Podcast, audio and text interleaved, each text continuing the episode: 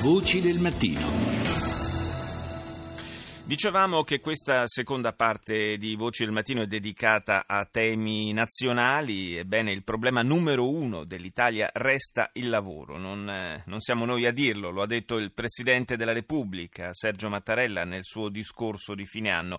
E la mancanza di lavoro è anche una delle cause maggiori, a quanto pare, del calo delle nascite nel nostro Paese nel quale nell'anno appena concluso si è registrato un dato davvero preoccupante.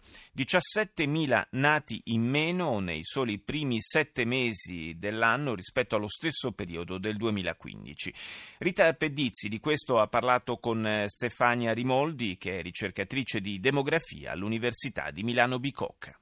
La situazione demografica dell'Italia è ormai di un paese vecchio da tempo. Va detto che nell'ultimo anno, in base ai risultati Istat, si rileva un sostanziale calo del numero di nati che mette a rischio in qualche modo nel futuro la struttura della popolazione, quindi la struttura per età, l'equilibrio fra le diverse componenti per età della popolazione. In questo senso la natalità è legata all'invecchiamento perché nel tempo, se persiste, provoca uno squilibrio fra le fasce d'età con un preoccupante incremento della popolazione anziana rispetto a un detrimento della componente giovanile. Quali sono le cause per questo calo delle nascite? Che la fecondità e quindi la propensione delle donne a fare figli sia diminuita è un fenomeno che è in corso a partire dalla seconda metà metà degli anni 70 e quindi in qualche misura c'è alle spalle una diciamo, diminuzione della fecondità che ha origini nel lontano passato. Negli anni più recenti e in particolare negli ultimi anni possiamo dire che questo calo della fecondità trova fondamento più in motivi di natura economica, sostanzialmente legati alla difficoltà delle giovani coppie di concretizzare il desiderio di famiglia e quindi di costruzione di nuovi nuclei nuclei familiari ostacolato dalle difficoltà di natura economica che si concretizzano poi nel trovare casa e un lavoro che sia abbastanza sicuro da poter come dire, dare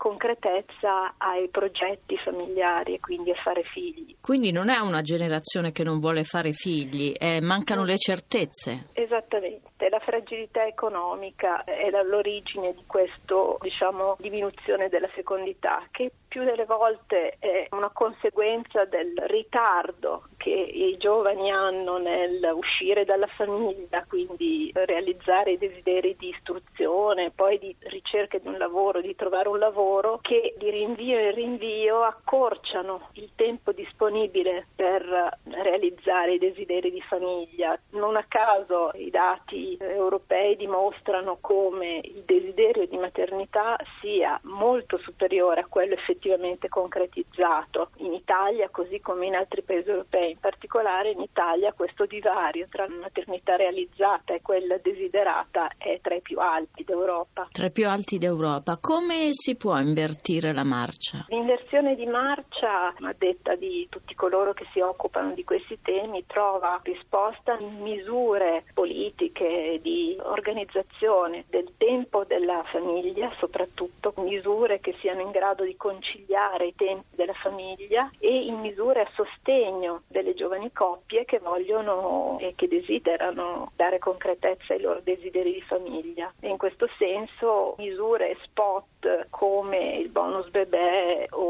altre misure di questo tipo non hanno una grande efficacia perché comunque hanno un tempo molto limitato, hanno un effetto molto limitato sul tempo di allevamento della prole dei figli. Quindi se esaminiamo per esempio l'ultima legge di bilancio del 2017 che prevede ad esempio l'eliminazione di quella misura che era secondo me utile a sostegno delle giovani coppie, eh, per esempio il bonus mobili per le giovani coppie che acquistano casa, secondo me è in controtendenza rispetto a una efficace misura a sostegno delle famiglie, ecco, delle nuove famiglie, anche perché la natalità si, si effettua nella famiglia nuova che si crea. Quindi politiche familiari. Politiche familiari, soprattutto di natura economica e sostegno ai giovani nella trovare un lavoro che sia eh, non tanto un lavoro, ma che sia un lavoro stabile, cioè che dia ai giovani la possibilità di progettare un futuro con una certa dose di certezza. Il lavoro temporaneo purtroppo lascia i giovani nell'incertezza di poter fare progetti appunto in termini di famiglia e di natalità.